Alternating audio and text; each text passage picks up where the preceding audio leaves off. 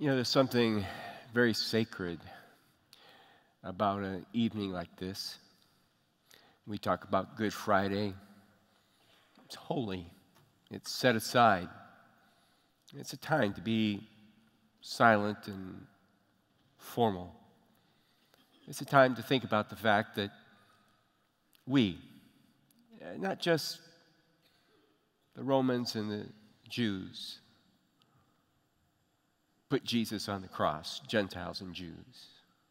But we, all of us, by virtue of the fact that we are sinners, all of us put Christ on the cross.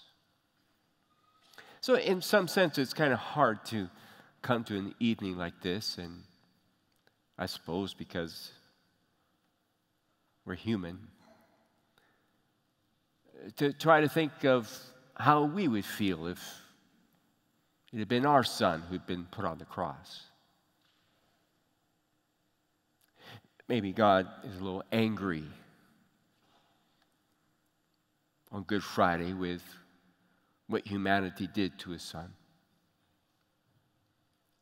I mean, that's how we might think if we try to imagine ourselves being God, but that's dangerous.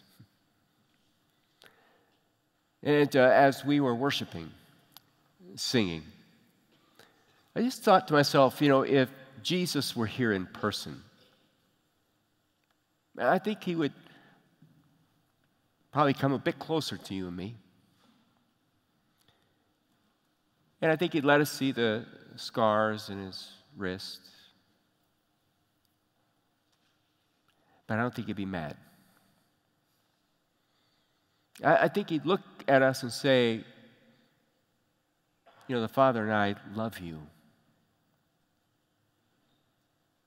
And thanks for remembering how much we love you tonight. So I don't want you to feel distant from God tonight because that's not what He wants. Yes, somber, yes, reflective, yes, take this evening seriously because it is so serious.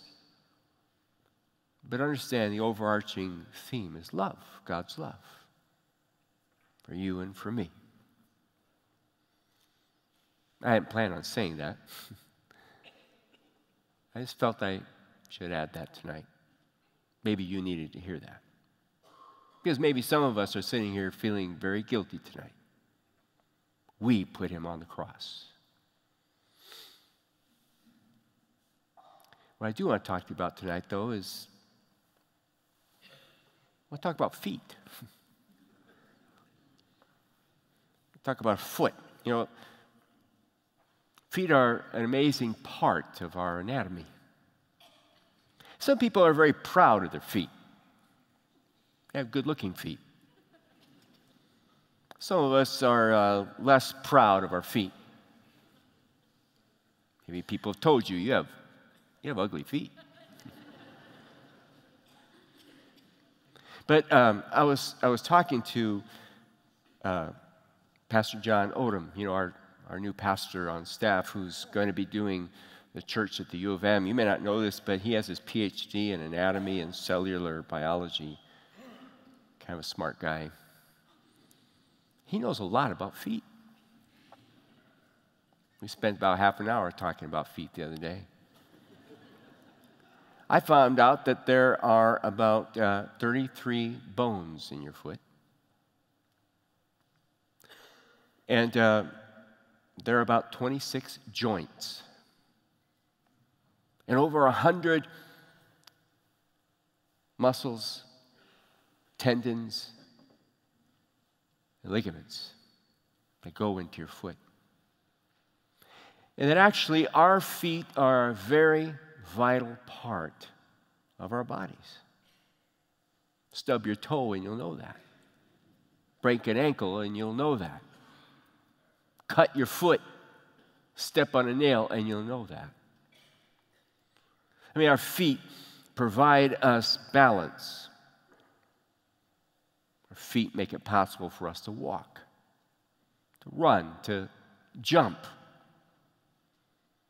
Our feet are integral to some major parts of our body, like our legs and our hips and our spine, and yes, even our, our brain. But the one thing that John said to me that stuck out from everything else is he said, You know, Dale, he said, um, God gave us feet because he wants us to move. That's very true. Why else would God give us feet if He didn't want us to move? We go all kinds of places with our feet, don't we? To school, to work, play sports, go to the beach, go skiing, all kinds of places that you and I go with our, with our feet. And You know, some feet are, are very famous.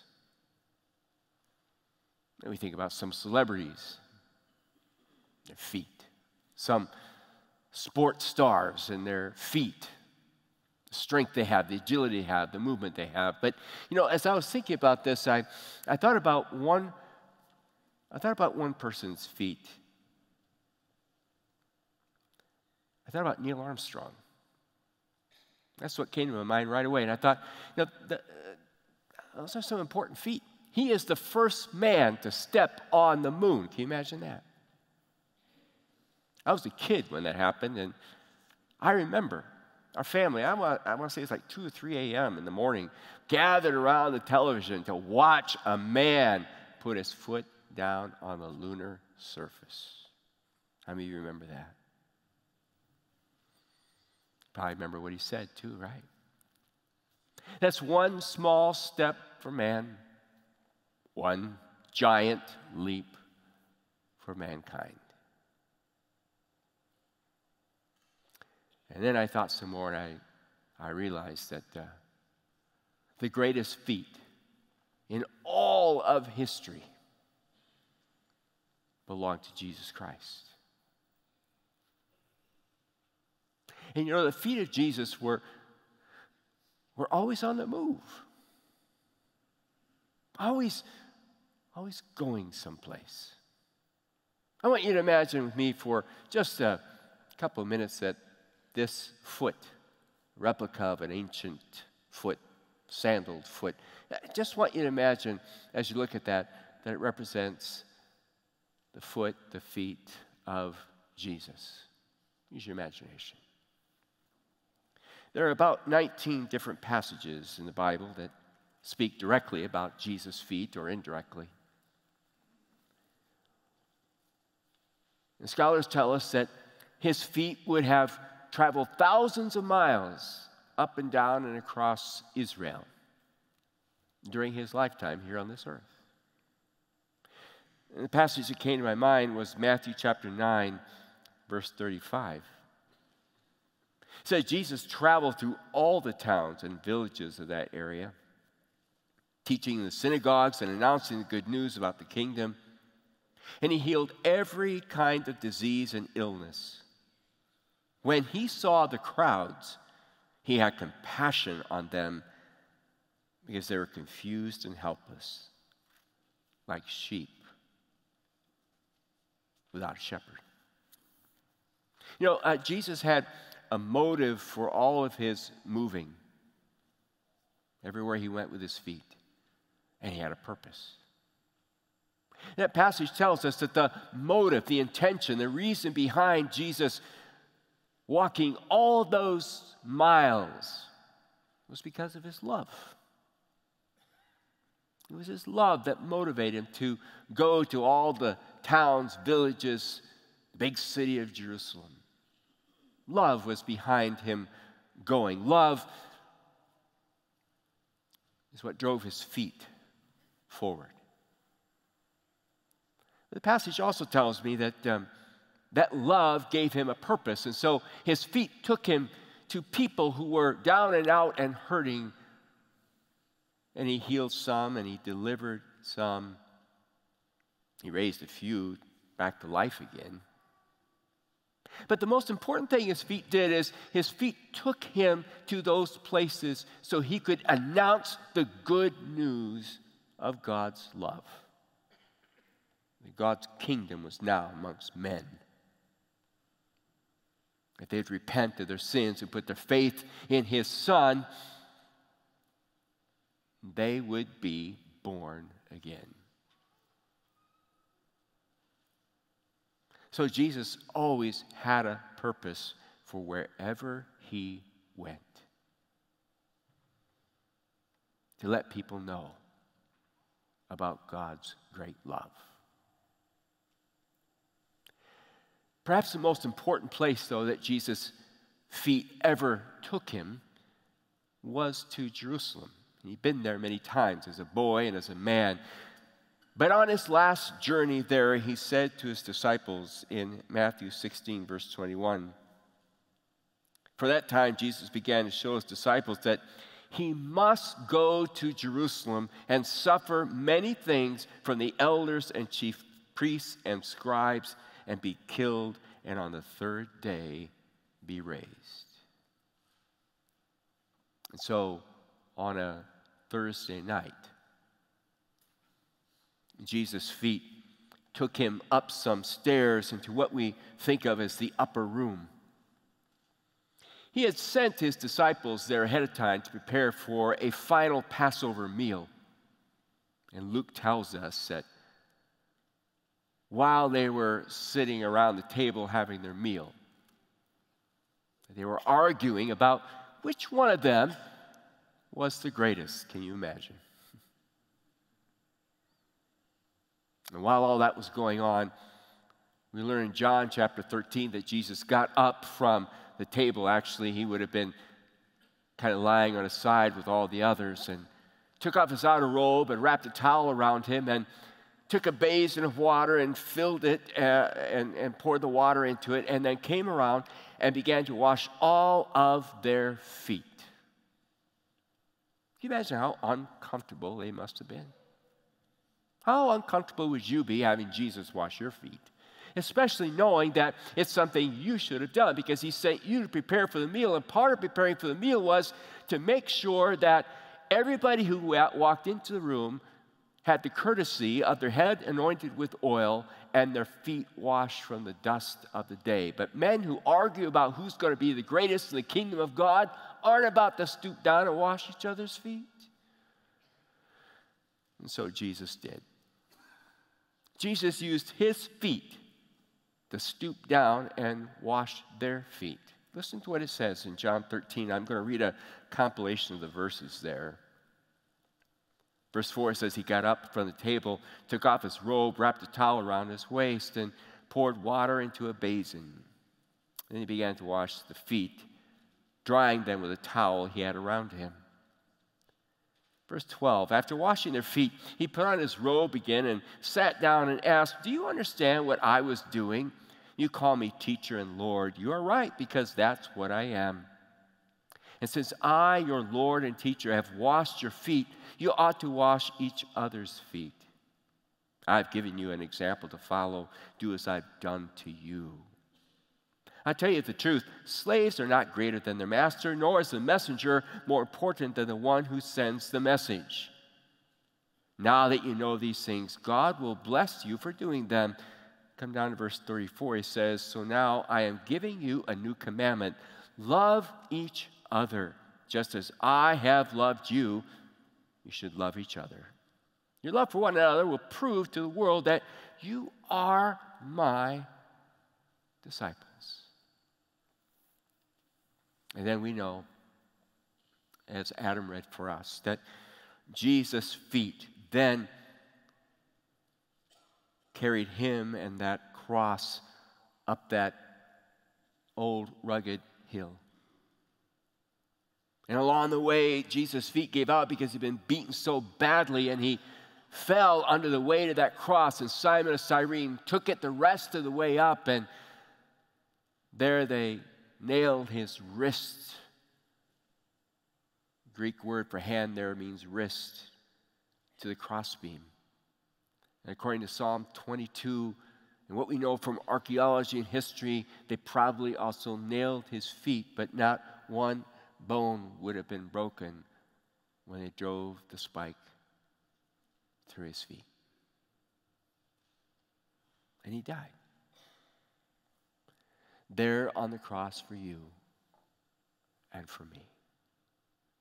Jesus' feet teach us a lot about his character. It teaches a lot about his purpose. It teaches us a lot about his expectations of you and me. Because now what I want you to do is, is I want you to now imagine that this is your foot. Your feet.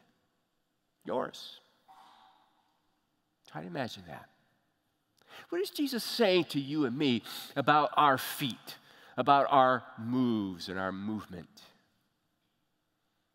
Well, one of the things that he's saying to us, I think, is that wherever you go, whether it's to school or to work or to the mall or the pickleball court or to the beach or across the street to your neighbor or across the room to your family or your friends, that wherever your feet go, Jesus would like for you to let Him guide your feet. I guess what I could say is that Jesus would like to use your feet to continue doing with your feet what he did with his feet. He would like you from now on, he would like me from now on to make sure that wherever we go, that we go with the motive of his love. Can you do that? Maybe I should ask, will you do that? See, that's what would make Good Friday really unique and special. That's what would please him the most if we all walked out of here and said, You know, from now on, my feet belong to you, Lord, and wherever I go, I'm going to go with this motive of love. I'm going to let you use my feet to bring your love to everybody I meet by the countenance of my face, by the words that I speak, and by my actions. You see, I know that the Lord would also like to use your feet to carry a cross. Say, what do you mean by that? the Bible says that we are called to bear our cross. Well, what does it mean to bear your cross? To bear your cross simply means to yield your life and to say to God, God, I, I accept your will, whatever your will might be. Even if it means I suffer, even if it means I'm denied, even if it means I'm betrayed, I'm willing to do your will. I'm willing to love the people that hate me the way you loved the people that hated you. God, I will, I will bear whatever you give me in this life with your feet. Because my feet are your feet. And then when I think about my feet being his feet, his feet using my feet, I wonder to myself, how is it possible? How is it possible that I can love like Jesus? How is it possible that I can, I can go and, and serve and, and bring hope everywhere I go? How can I do that? How can that happen in my life? And that takes me to just one more story, and I'm going to wrap it up over in Luke chapter 7 because it's a picture of what I think can help you and me have feet like Jesus. It's ultimately what this evening is all about. It's a story about Jesus going to the home of a Pharisee by the name of Simon.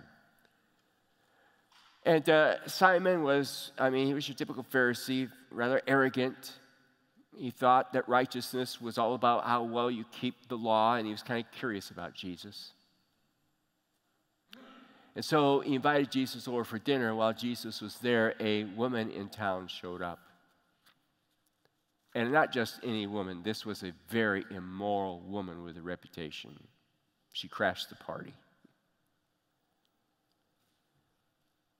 Let me read what it says in Luke chapter 7, verse 36. One of the Pharisees asked Jesus to have dinner with him. So Jesus went to his home and sat down to eat.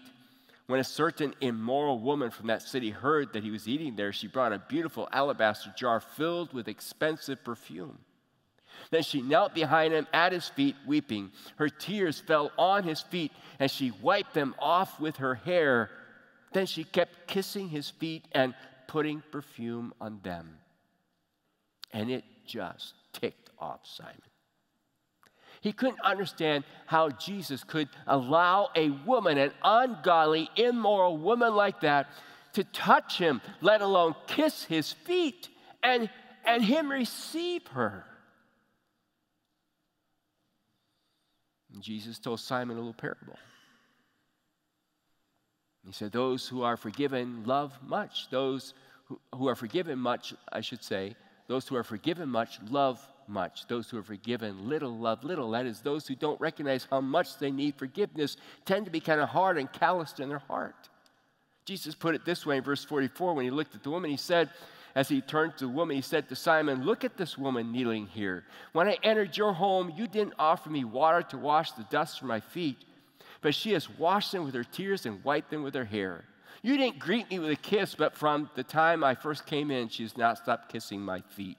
You neglected the courtesy of olive oil to anoint my head, but she has anointed my feet with rare perfume.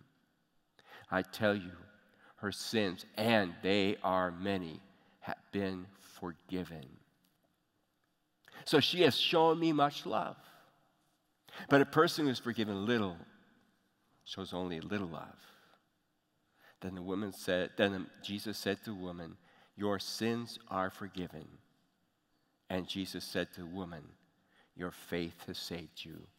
Go in peace. You see, here's what I'm convinced of.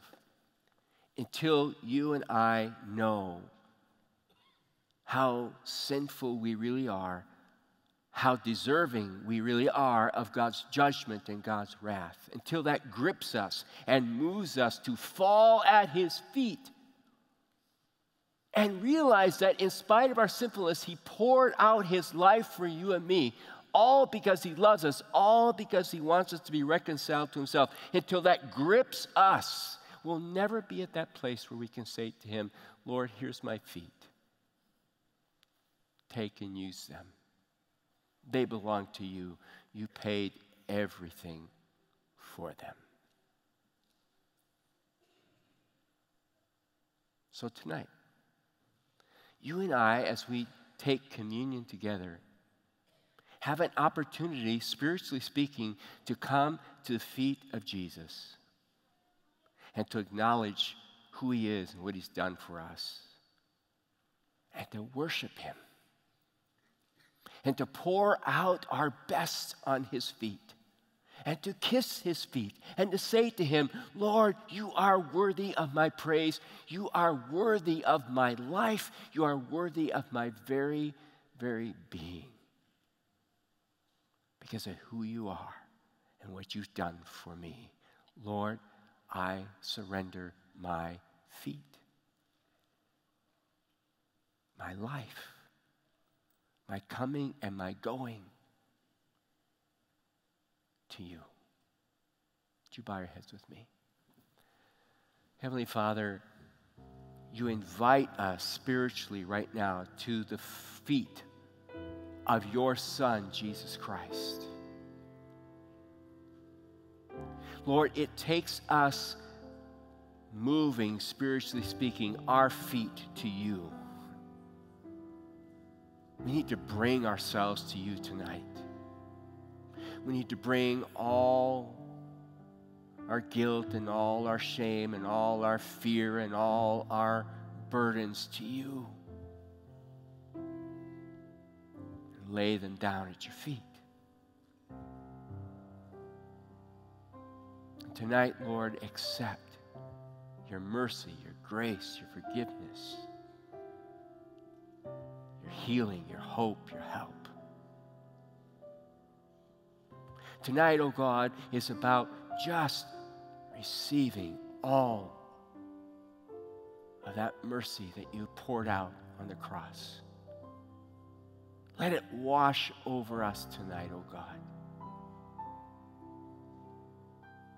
Let it humble us tonight. Let it leave us like that woman, washing your feet with tears of not just repentance, but tears of joy.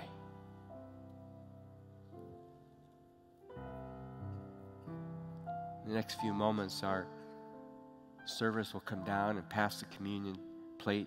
If you'd please take the little cup, but don't open it yet. I'll come back and we'll partake of it together. But use this time now to bring yourself before Christ.